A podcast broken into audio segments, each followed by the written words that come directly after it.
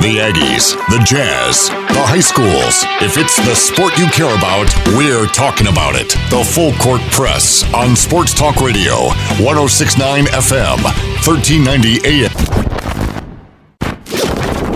1069 FM.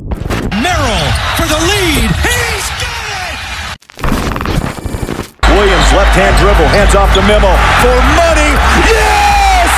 1390 AM. Y'all getting paid millions to act like Oh my gosh! We're rolling now. I think so. Microphones are on. Marker eight ten go. The Fan.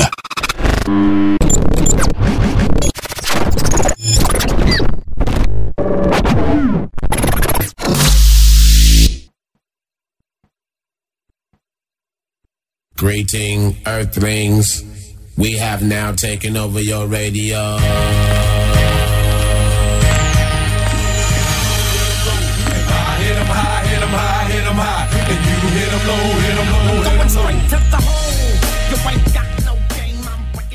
Welcome back, season three here. Full court press. Too bad you missed a really cool intro because you're too busy chatting. I heard part of it. Heard the end of it. Yeah. Eric Frandsen and Ajay Spicy. Salvesen, welcome to season three, episode one of the Full Court Press.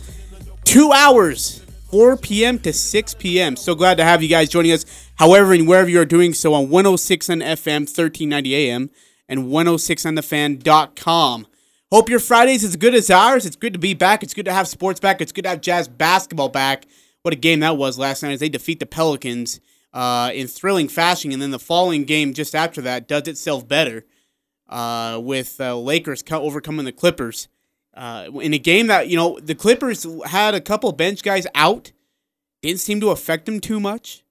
They still played pretty good defense, but in the end, LeBron was just LeBron James, and that alone did it in for the uh, uh, for the Clippers, who fall to the Lakers.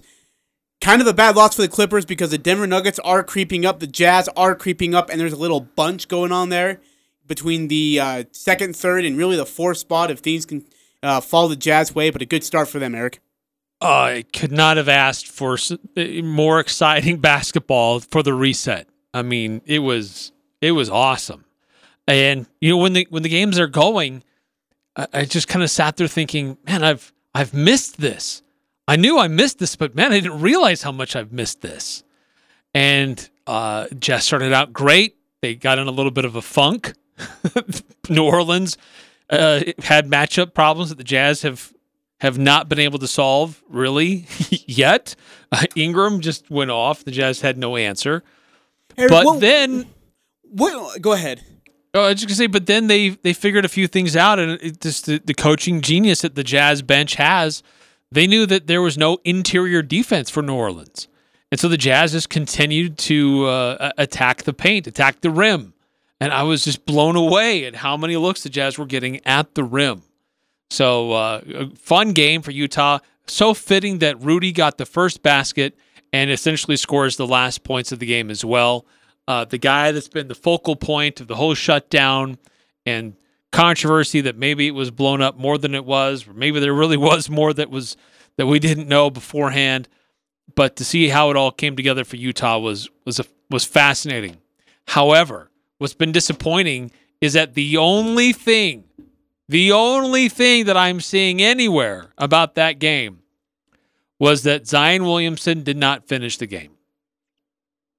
Nothing about the the great play of Donovan Mitchell, how he drove and found uh, Rudy Gobert under the hoop for that great play.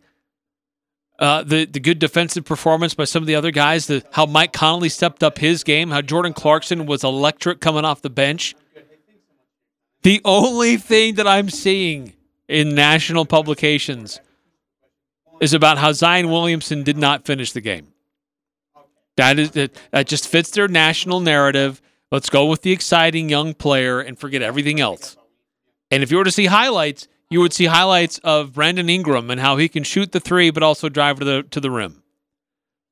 it's like the Jazz did not exist. That it was a it was a New Orleans Pelicans show, and the Jazz just happened to be there. Yeah, that's the unfortunate And thing. And we'll is- forget the score too. Yeah. By the way, But there there is a case to that. I mean, I have a theory to that, and I have a and I have a thought to it, and we'll get to that in just a bit. But we don't want to waste any more time here. We do have an opening guest uh, that uh, is uh, joining us here on the Full Court Press from the Athletic. He's a Utah Utes beat writer. It's uh, Chris Kamrani, uh, who has uh, been covering Jason Shelley for quite some time. And now Jason Shelley, of course, is headed to Logan to go play football. I guess he is in Logan to play football for the Utah State Aggies. And uh, want to get uh, Chris's thoughts on on uh, on Jason, on what kind of football player he was in Utah, what the Aggies can expect from him, but also news today: the Pac-12 schedule has came out, and what do the what does Ute Nation think of that Pac-12 schedule? Chris, thanks for your time.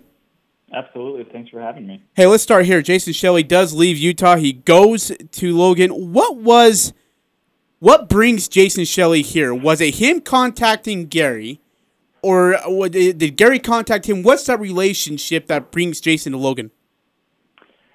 Yeah, I mean, I think what we've seen now the last couple years is that Gary has utilized that uh, that year back in Salt Lake to his advantage, being up in Logan. You look at what he was able to do, getting guys like Siosi Mariner and, and Caleb Repp uh, and Nick Heninger up there after year one, and now he gets he gets Jason Shelley and then uh, most recently Devonte Henry Cole. So clearly, Gary's developed uh, a pseudo pipeline from from Salt Lake to, to Logan. And I mean, I think it's a fit, frankly. I think what, what Gary wants to do offensively as a, you know, spread offense look, Jason provides that. I mean, that's what he was as a high school quarterback. Uh, that's what he was when he was at Utah when he had time as a starter.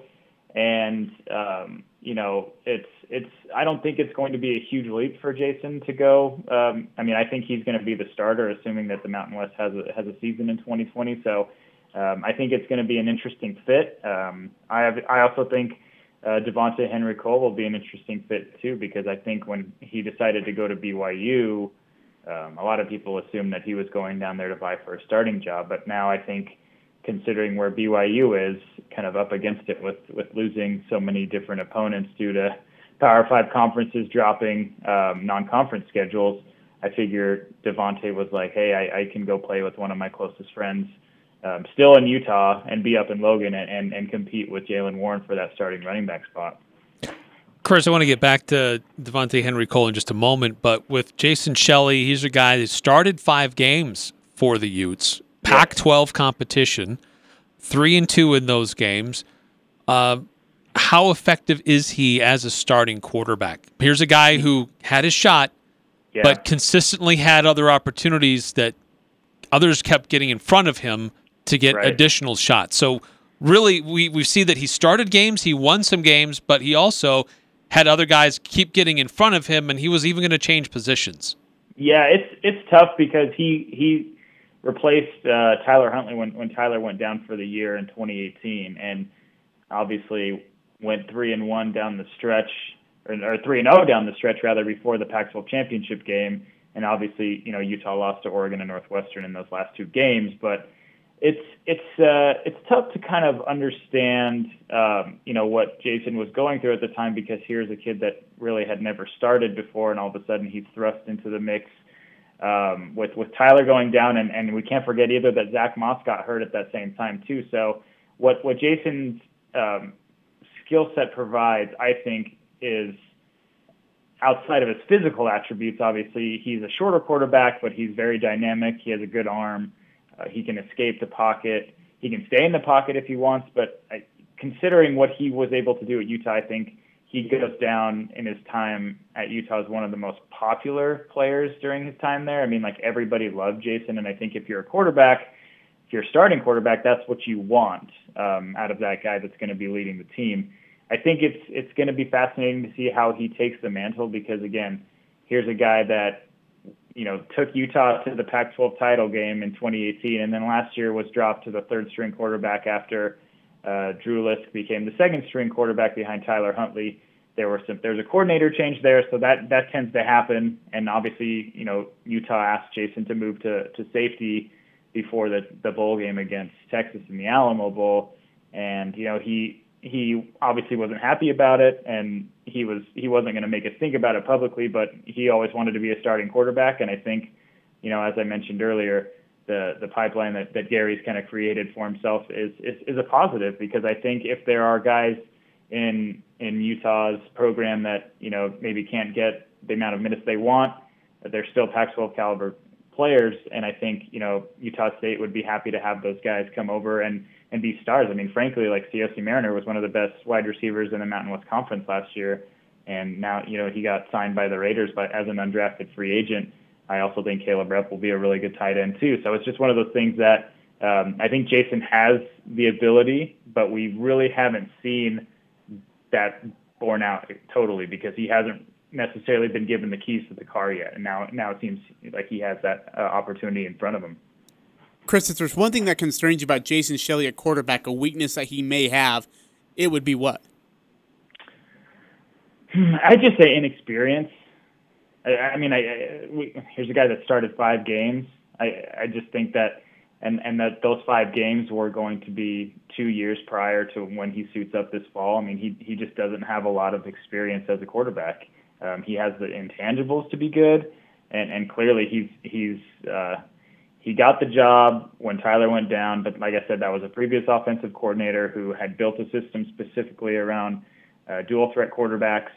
Now obviously, you know, Bodie Reeder can do whatever he wants to do and, and build it, build an offense around um, around Jason if he wants to wants it to be more spread. If he, it, it's just going to be an interesting fit because when Jason was the starter at Utah, like Utah was running the ball 30 times a game, and and Jason was throwing 15 to 20 times. A lot of those times were off play action. I don't necessarily think Utah State's going to be, have that kind of look in, in 2020. I could be wrong, but I think when when you're looking at what Jason needs to improve on, uh, accuracy, comfort in the pocket, just overall experience, and obviously Utah State uh, felt like they were going to be the program that can give him that shot. So I want to ask you similarly about Devontae Henry Cole. Here's a running back who had opportunities at Utah, was going to go to BYU. Now he's coming to Utah State. It, we haven't seen a lot of tape on him. He hasn't played in a, a lot of games, but again, here's another guy who looked like he had some opportunities maybe, but yeah. kept finding himself a little bit deeper on the depth chart than than apparently where he wanted. Yeah, that's a tough one too because again, anytime you're playing behind the greatest running back in the history of a program that's known for having really good running backs, uh, touches touches are going to be a little limited there, guys. And and I think um, you know Devontae's situation is, is pretty similar to that of Jason's. Like he he wanted more minutes, he wanted more reps, he wanted a shot at being a starter. But as the years went on, he just wasn't going to get that shot. And and and you guys know, like college football, no one's going to wait around for you. And Devontae did have some tough breaks. I mean, he suffered a season-ending injury a couple years ago. Uh, he broke his arm and was was out for the entire year and was kind of behind the eight ball in that sense. And and Utah goes on. Zach Moss uh, keeps being Zach Moss, and Utah recruits a couple highly sought-after running backs, and all of a sudden Devontae's you know third or fourth or fifth on the depth chart. Uh, that being said, he's a change of pace back. He's the type of guy that um, he's he's an interesting case because he's small but he's stout. Um, but he was more, like I said, a, a change of pace back at Utah, a guy that's comfortable catching the ball out of the backfield. Um, and I think if you're looking for an ideal complement to what Jaylen Warren presents at Utah State, who's kind of that tough, bruising uh, presence, I think Devontae could present that um, sort of off balance for a, a defense to have to deal with. The uh, Aggies have been known for the last couple, maybe three years, because of Jordan Love to be an in pocket quarterback team. Uh, nothing too fancy with the quarterback. Does Jason Shelley change all that with his great mobility? Yeah, I mean, potentially. I think a lot of that, again, if, if we're talking about what Utah State can, can do to build around Jason, I think you also have to talk about what kind of weapons are going to be at his disposal obviously, you know, Jordan was who he was, especially in 2018 because of the insane amount of talent he had around him on the outside. Obviously, he wasn't the exact same quarterback in 2019, but it, it's going to be uh, one of those things where Utah State's going to have to figure out where its strengths are, strengths are on offense, and um, if if they're going to be comfortable with with keeping Jason upright and healthy, that's that's another thing. I mean, if, if you want to use Utah as a as an example, um, you know, Tyler Huntley got beat up a lot in his last few years outside of his senior year because he was running a lot. Um, And to your point, like you know, Jordan was a guy that wanted to stay in the pocket and throw, and he didn't get hit all that much, at least up until 2019. So it's one of those things like, does Utah State feel comfortable enough with its quarterback depth to to turn Jason loose and risk him getting hurt? Because now all of a sudden, I, you guys can correct me if I'm wrong, but with Henry leaving, they they have a now they just have a bunch of young guys be, behind Jason. So it would be interesting to see how comfortable they are with their quarterback depth at that point. Again, we're talking to Chris Kamrani. He is a beat writer for The Athletic, covering the Utah Utes. And uh, speaking of the Utes and the Pac 12, the uh, Pac 12 released their schedule for this upcoming season. Uh, We already know that uh, with this announcement, doing conference only, Utah State had preseason games or pre conference games with Washington State and Washington scheduled. We've known now for a few weeks that that wasn't going to happen. But now Utah knows what their schedule is going to look like. What was that? And I know this announcement just happened just earlier this afternoon. I know it's very fresh. Uh, what's the initial reaction to this uh, schedule announcement today? Yeah, it's uh, it's an interesting one because they basically reconfigured the entire thing for all 12 teams. Uh, once they decided to go conference only, they gave themselves about three weeks to to get this you know format and blueprint together. Uh, first blush, Utah's first five weeks are all winnable. I mean, they start off on the road at Wazoo in Colorado, two programs with, with brand new coaches. They get a home game against Oregon State, who's been terrible the last few years. Friday night game at UCLA, which could be tricky. Then you get a bye, and then you get uh, Arizona at home. Then they have probably the most difficult run out of any team in the Pac 12 they're at ASU, home to Washington, at Cal, home to SC on a Friday night, and then the added team um, as the tenth team is the reigning Rose Bowl champions and and winners of the Pac-12 a year ago, Oregon, who come to town on December 5th. So for what's going to be the youngest Utah team that Kyle Whittingham has ever had, and, and don't forget, guys, that Kyle's been a coach at Utah since 1994, so this is going to be his 26th year as a coach or head coach at Utah. He said this is by far the youngest team that he's ever going to have. The fact that they can get a manageable start um, can maybe you know use that coach speak, provide them some sort of momentum going into that final five weeks because those, that back end of the schedule is going to be brutal for them. I know you do cover the Utah Utes, but that team down south that wears the blue, they're in a heap amount of trouble because of the SEC's announcement of conference only. Have you heard anything on what maybe the rivals of the Utes, the Cougars, will be doing for as a schedule? No, I haven't. I mean, I, they're they're in a tough spot, frankly, with the Big Ten starting it, then the Pac-12 following suit, then the SEC announcing this week that they're going to conference only. That drops all of you you or BYU's kind of premier opponents on the, on the schedule. Obviously, they still get to keep the Mountain West schools. They get to keep the rivalry date with with Utah State. But right now, it's going to be tough to to see how they figure out um, how to fill the rest of those spots in, in 2020. They might have to um, see if somebody lets them in, in a, into a conference. You know, look this year. I know they meant there were some rumors about the Big 12 potentially letting them in, but those were quickly shot down. Uh, yeah, I mean, I think there was a lot of flack given to to the BYU athletic department ba- based on their move to the independent route so many years ago. Um, and I think, I mean, obviously nobody could have planned for a pandemic and for it to to hit the way it did in this country, and, and we're all in a in a terrible spot.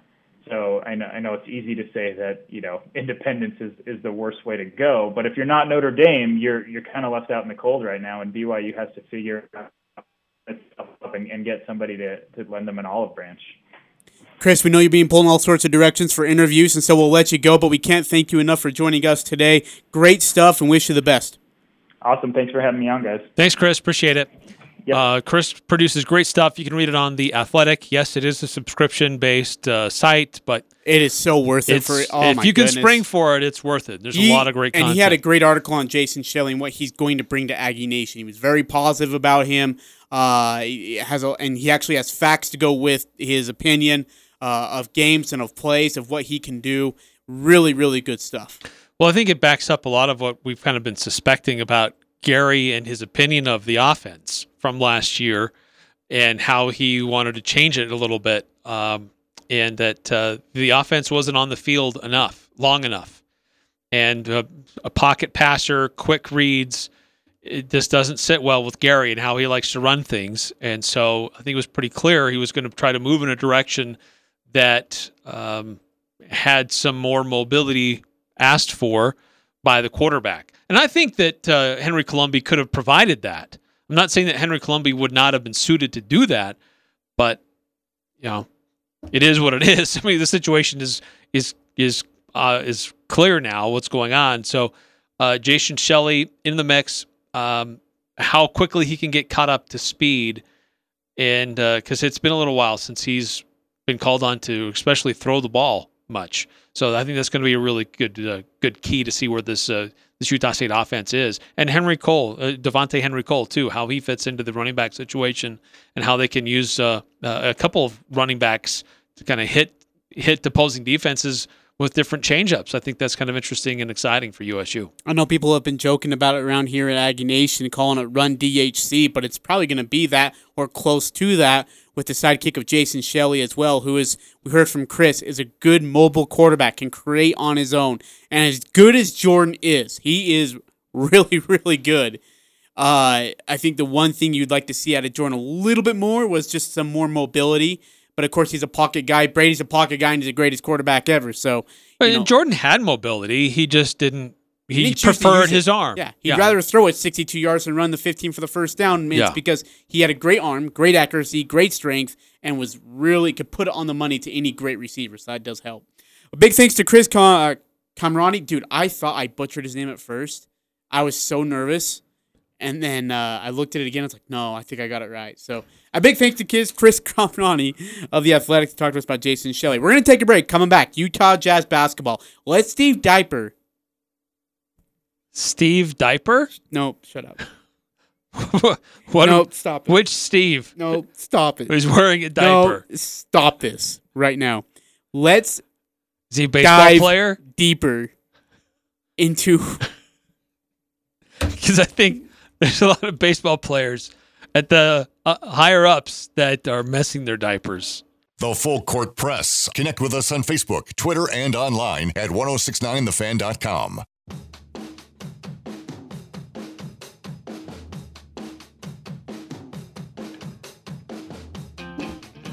I just want a huggies or loves, uh, Jay. Or do you go cloth? You go old school. You know, just gonna shake it out, put it under the sink. Nine three four uh, nine three one five text in. I hate you so badly. I don't know what's gonna be more of a. I don't know what's gonna it. go more viral. That or Burr Burr. it's it. It's pretty damn close though. I hate you so. As soon as I said it, I looked at you and I was like, nope, nope, this is going south. It's over. It's going south quickly. Uh, nine three one five text in. I think Gary is doing a great job with transfers. I just heard today that we got a new one from BYU, and I like the new QB. Yep, the new one will be a freshman defensive back coming uh, over from BYU to Utah State. Uh, so add a little bit more depth in that backfield, which lost has lost some pretty good talent. Still keep Shaq Bond, keep Troy LaFredge Jr uh, Andre Grayson Jr. or junior mm-hmm, right? Mm-hmm. Uh, he's still there. I like him. You got some help there, but uh, the depth after that kind of drops off. So it'll be good to see those guys and see who can step up. Yeah, I, I think that uh, these are good additions. I'm still a little surprised by the Jason Shelley, and I don't think that we really understand fully. Did he come because Colombi was leaving, or did Colombi leave because Shelley was coming? Um, that's water under the bridge now. It doesn't really matter because it's happened. Uh, so all that we can do now is understand who Jason Shelley is and how he can help Utah State, um, how he fits in, how does the, the rest of the team accept him. Uh, there there was some interesting Twitter squabbles going on a few weeks ago about transfers versus those who have been groomed and and uh, worked hard to get their own positions. But uh, you know what? Transfers happen all the time. I, I think that um, I think those that situation got resolved. I believe maybe not fully, but I think it got resolved with the with the players. That um, sometimes you have an immediate need, and sometimes you bring someone in to compete. Doesn't mean they're going to get the job, but you bring them in to to encourage others to continue to work hard. That you don't just feel like you've got it. Because sometimes when you walk in and you feel like it's just there for you, you're not competing, you're not trying as hard. So um, I, I think that the Devontae Henry Cole isn't necessarily a slight against Jaylen Warren either. So I think that you can never have too many good hard running backs. I think there is a lot to be said with rhythm, um, but it's not quite the same with running backs as it is with quarterbacks. But um, but still, uh, I think these are good additions. Uh, I- think that still the questions remain with the uh, wide receivers for Utah State, and a lot of questions on the, on defense. Like what's the what's the linebacker core? What's that defensive front? Um, how are they going to come along? So I think there's still a few little questions out there about this Utah State team. I think they'll be better than what's being predicted in these preseason polls, but uh, I don't. I also don't think that they're going to be challenging for the conference title. That is, if they even play. Hope they do. With the announcement from the Pac-12 today, they're they're going all in with conference schedule, as we've heard. Uh, we already know the Big Ten is going conference only. The ACC is doing a plus one model. We're not entirely sure about the SEC. Um, um, and uh, though they they're going a conference schedule only, looks like. Uh, but uh, and with the plus one model, but the uh, the Big Twelve still hasn't said anything. Yeah, there's still left uh, a lot left on the doorstep that we're waiting for the door to open so we can get off the porch here. The Big 12 is part of that scenario, uh, as is the Mountain West. The Mountain West hasn't went out and said we're all conference only yet. They've been very quiet. We so we are not sure where we stand with the Mountain West Conference. Does They- the Mountain West do stuff with Conference USA? Yeah, The, Well, I- the other conferences and say, hey, let's let's fill in our other games by playing each other, or do they all just say we're just going to go conference only? We'll keep it more regional. We'll just try to weather the storm the best we can. It's the full court press here at 106 on FM, 1390 AM, and 106 on thefan.com. Eric Frandsen and Ajay Salvesen. Thanks for joining us for our season three premiere of the full court press. Two hour show beginning today. So we got another full hour for you coming up right after the four o'clock hour. We aren't going anywhere. Glad to have you joining us, however, and wherever you are doing so. What a spicy st- start to the uh, reset opener last night. Eric, you talked a little bit about it. Really good stuff. We start with the Utah Jazz uh, and the uh, New Orleans Pelicans, 106 to 104 is your final score. Jazz were outscored in the first half in both quarters, 26 23 and then 34 25. And then opened the floodgates uh, in the third quarter. They're up 31 27. And then 27 to 17 held the Pelicans to 17 points in the fourth quarter. Now, a lot of that will do be done or will be due to the story of that Zion Williamson did not play. He, he was limited in minutes restriction, which I understand. Well, I actually don't because we've been sitting and resting for how long. I'm not sure why there's a minutes restriction. But the other part, if there is a minutes restriction, which he says there was, Alvin Gentry does, why don't you handle it better? Why do you play him from the get go and let him go and then sit him out for the other, you know, for the back half of it, where it's the most important minutes of the game, and you're watching Lonzo Ball just get grilled on the court. Uh, Brendan Ingram had great, great moments in that first half, did well in the third quarter, and then started playing hero ball in the fourth quarter. They couldn't play defense in, on the backcourt. We're getting burnt everywhere, and Zion Williamson wasn't there to take care of them. So, I mean, I, I get the minutes restriction, sure, but you got to manage it better than that for a seeding game. Yeah, I agree. It was a poor allocation of those minutes. I, I, I get why there is a minutes allocation, Ajay, as opposed to you, just because he, he hadn't played organized basketball in four months. Then they get to the bubble, and he he isn't there very long, and he has to leave again for a family emergency, which I don't blame him for. No, not at all. But he was with his team basically a day and a half before full on competitive basketball. And this is a big guy, and he's a very powerful guy. And if he goes in there and thinks, I'm going to go 100, 100 miles per hour, full bore, uh, he's going to get hurt, and or he's going to hurt somebody else. Uh, but I think they just have to be careful about easing him into full level competition. So I understand the minutes restriction because that much time off, you got to get your body right, and and uh, five on five competitive basketball, it's not something you just flip a switch. It's a lot easier for guys that that age than than others in the league, but still. But I agree with you in that they started him, which okay, you know, it's the start, it's the big thing. You start your stars, you get all the attention, but then how they allocated the time after that was suspicious, especially it was a close game. Yes, there was a point in time when New Orleans looked like they were in control, uh, but you should know the Jazz are a good team with veteran players that are going to make a run. So it was a little suspicious on how they used his time, especially for a team that's fighting for a spot. I know that a lot of people feel like you know New Orleans has the easiest schedule while in the bubble. Uh, Zion Williamson gets all the attention. The NBA wants them to make the playoffs. They want more games from New Orleans, but New Orleans isn't helping themselves because No. it's a, it's still a very tight race. Last night, let's look at the box score really quickly. Royce O'Neal in 35 minutes goes 5 of 11 from the field, 2 of 7 from deep. He has 12 points with 4 turnovers, 9 rebounds. Uh, Rudy Gobert in 34 minutes, 5 of 9 from the field, 4 of 5 from the free throw line, including 2 clutch free throws to win it for the Utah Jazz. He has 14 points, 12 boards. Uh, 10 of those uh, were defensive, so he had the 2 offensive rebounds. He also had 3 blocks. Uh, Mike Conley, really good. I, Eric, you're starting to uh, turn me around here on the whole Mike Conley wagon. In 34 minutes, 7 to 16 from the field. He was 2 to 7 from deep. Perfect from the charity stripe, a 4 of 4. Uh, he had 4 assists, 1 rebound, and 20 points from Mike Conley. And a block. And a block, yep. And the block was really good, too. He came up from nowhere and got him. Joe Ingles in 32 had 4 7, uh, 1 of 3 from deep, 4 of 5 from the line. He had 13 points. He had 5 turnovers, though. 2 Yeah. assists, 3 boards. Uh, and then Donovan Mitchell. And he got into foul trouble, and that was kind of a problem, especially Se- early. in Foul number half. two was horrible call though. You're straight up, and he bumps into you, and because you're moving with him, they're gonna call that on you every time. It's a horrible call. I hate it. Donovan Mitchell in 36 minutes, six of 14 from the field, two of four from three, six of seven from the line. He had five assists, five rebounds, 20 points.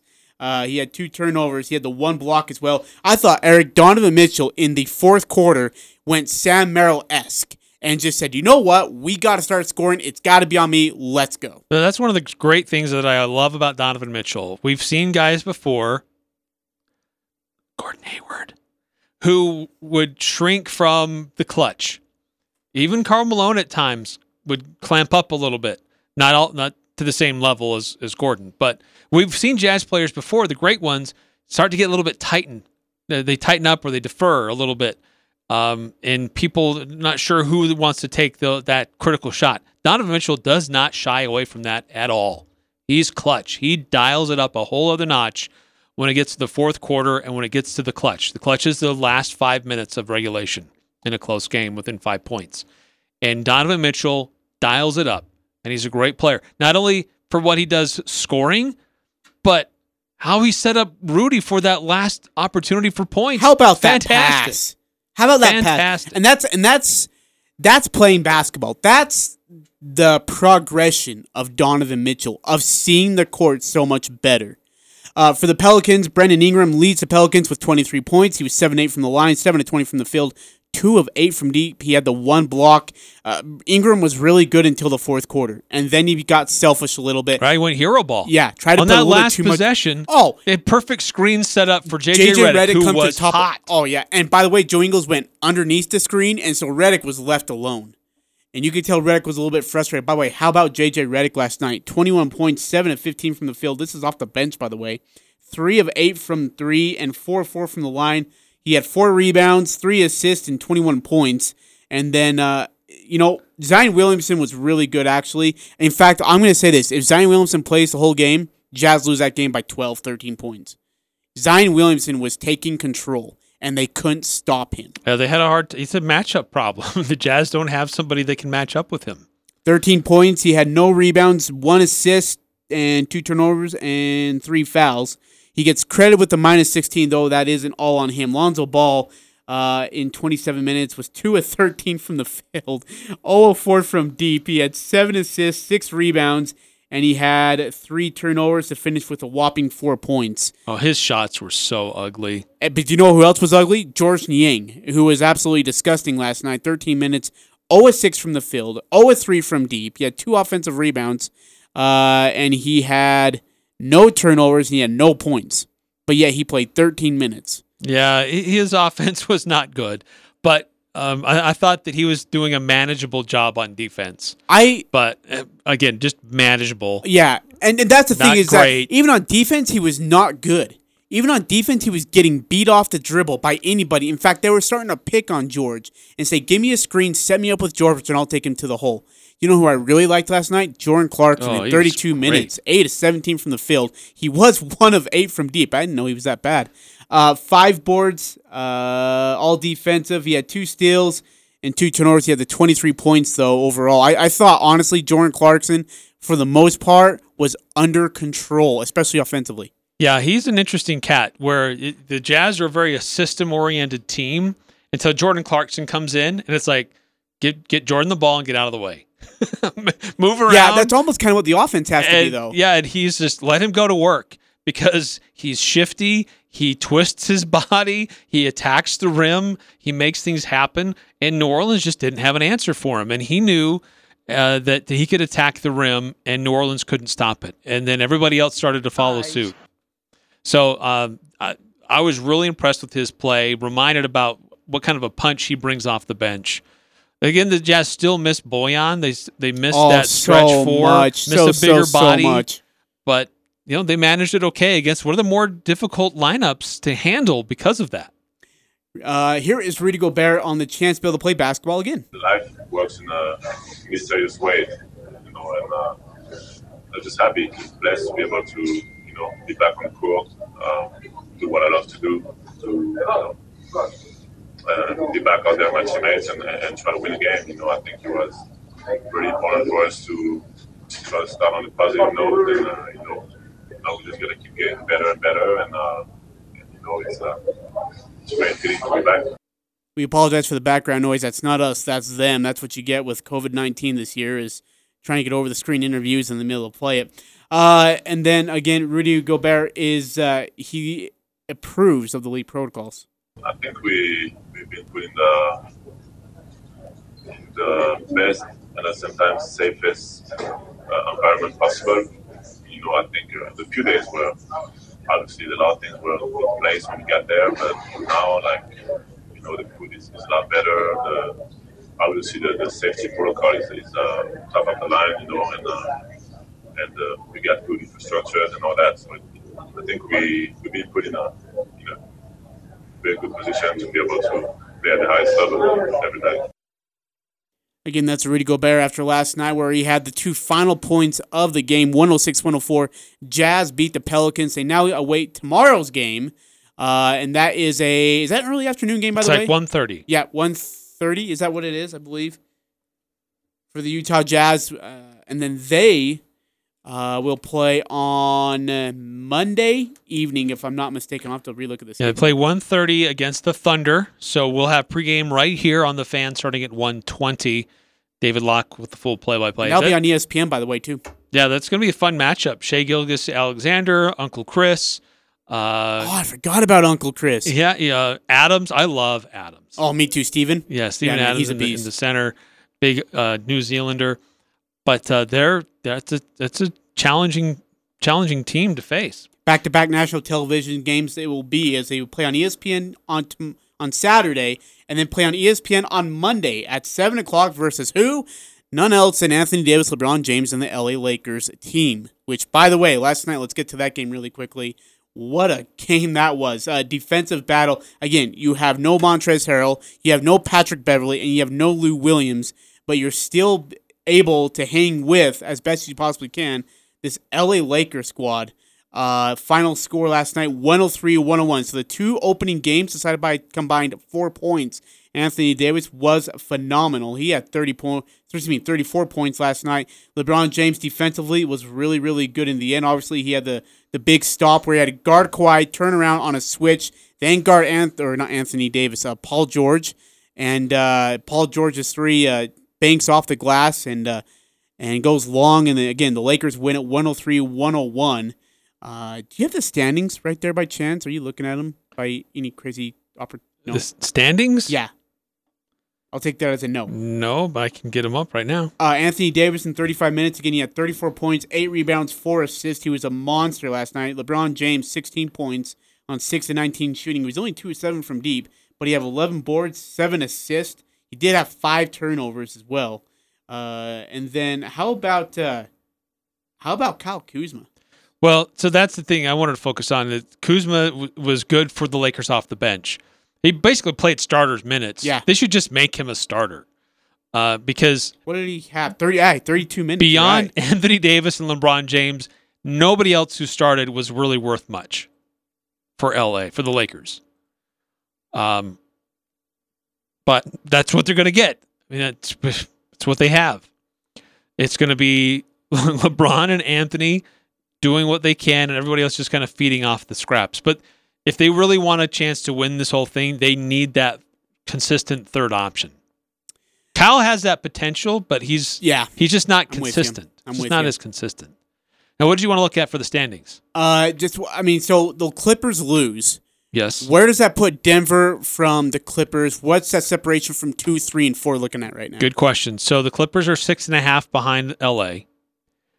Then uh, Denver is one game behind the Clippers. The Jazz are one game behind Denver. Oh my gosh! And then Oklahoma City and Houston are both a game and a half behind Utah.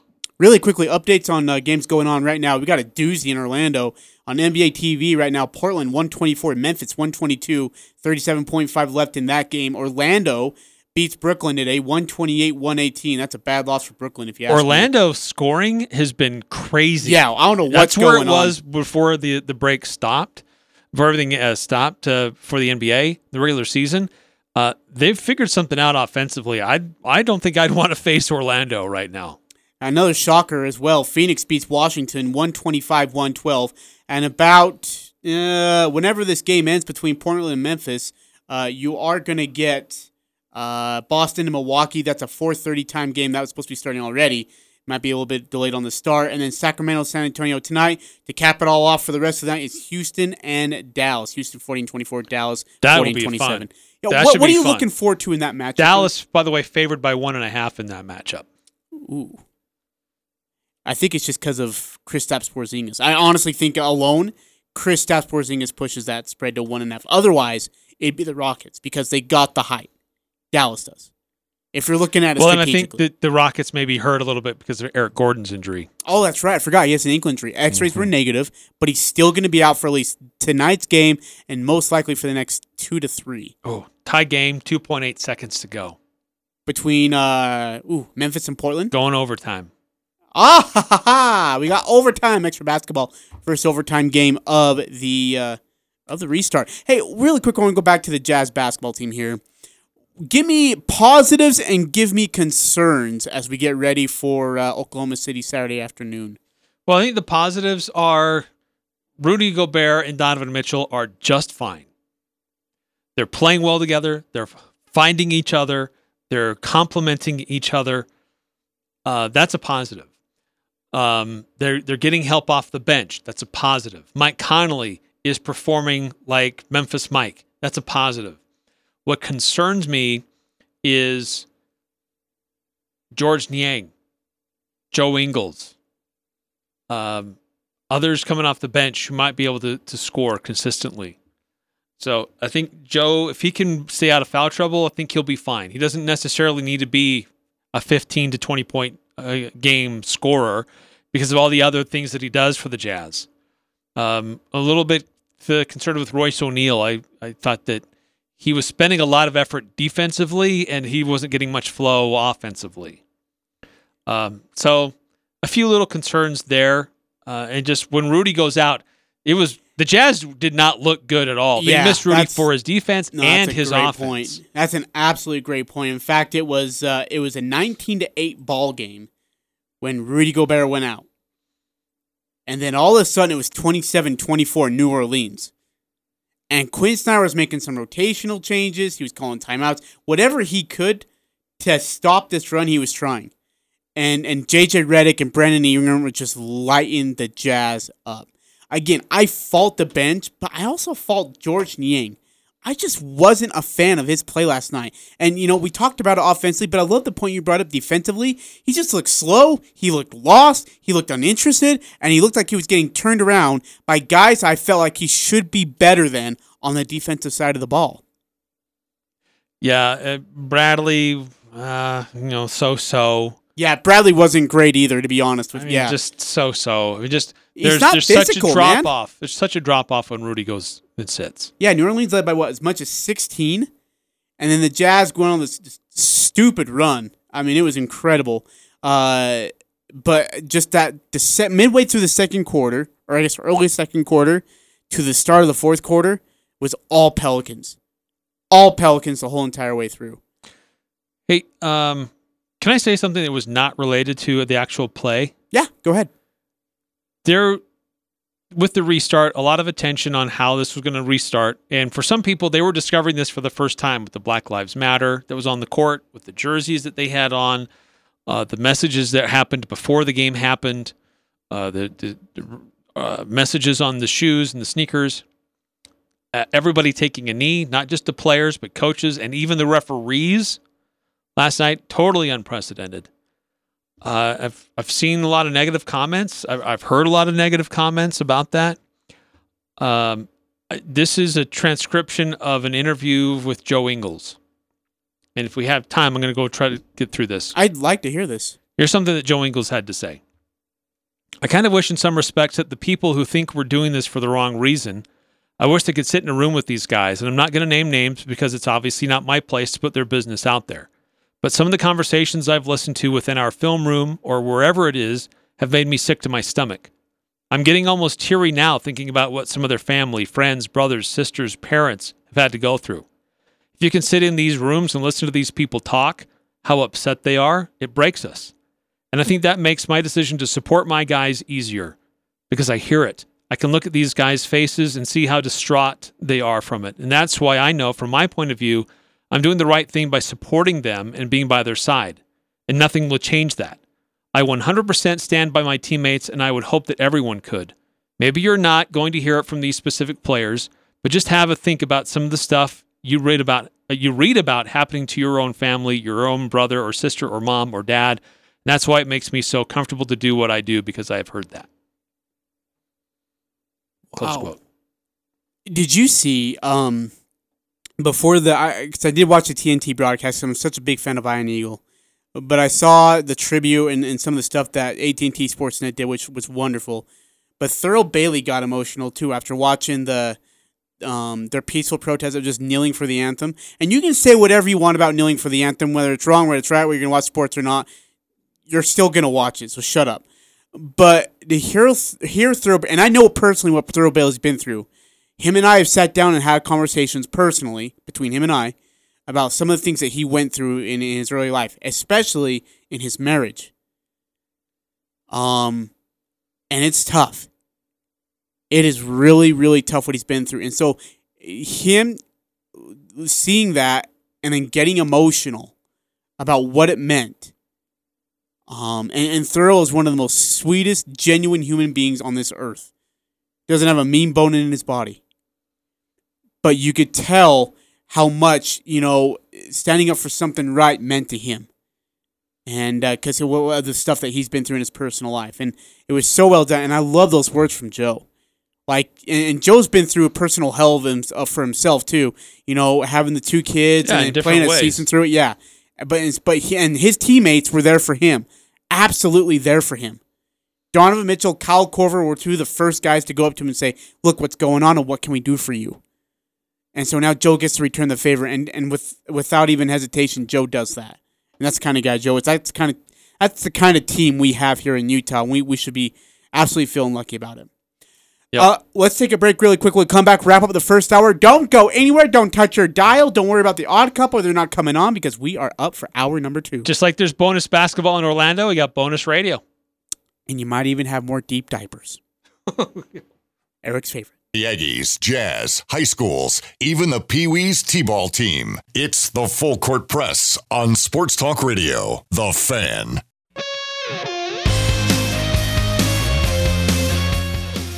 One minute left here in hour number one of the Full Court Press, season three, episode one. Eric Frandsen and Ajay Salvesen, 106 and FM, 1390 AM, and streaming on 106andthefan.com.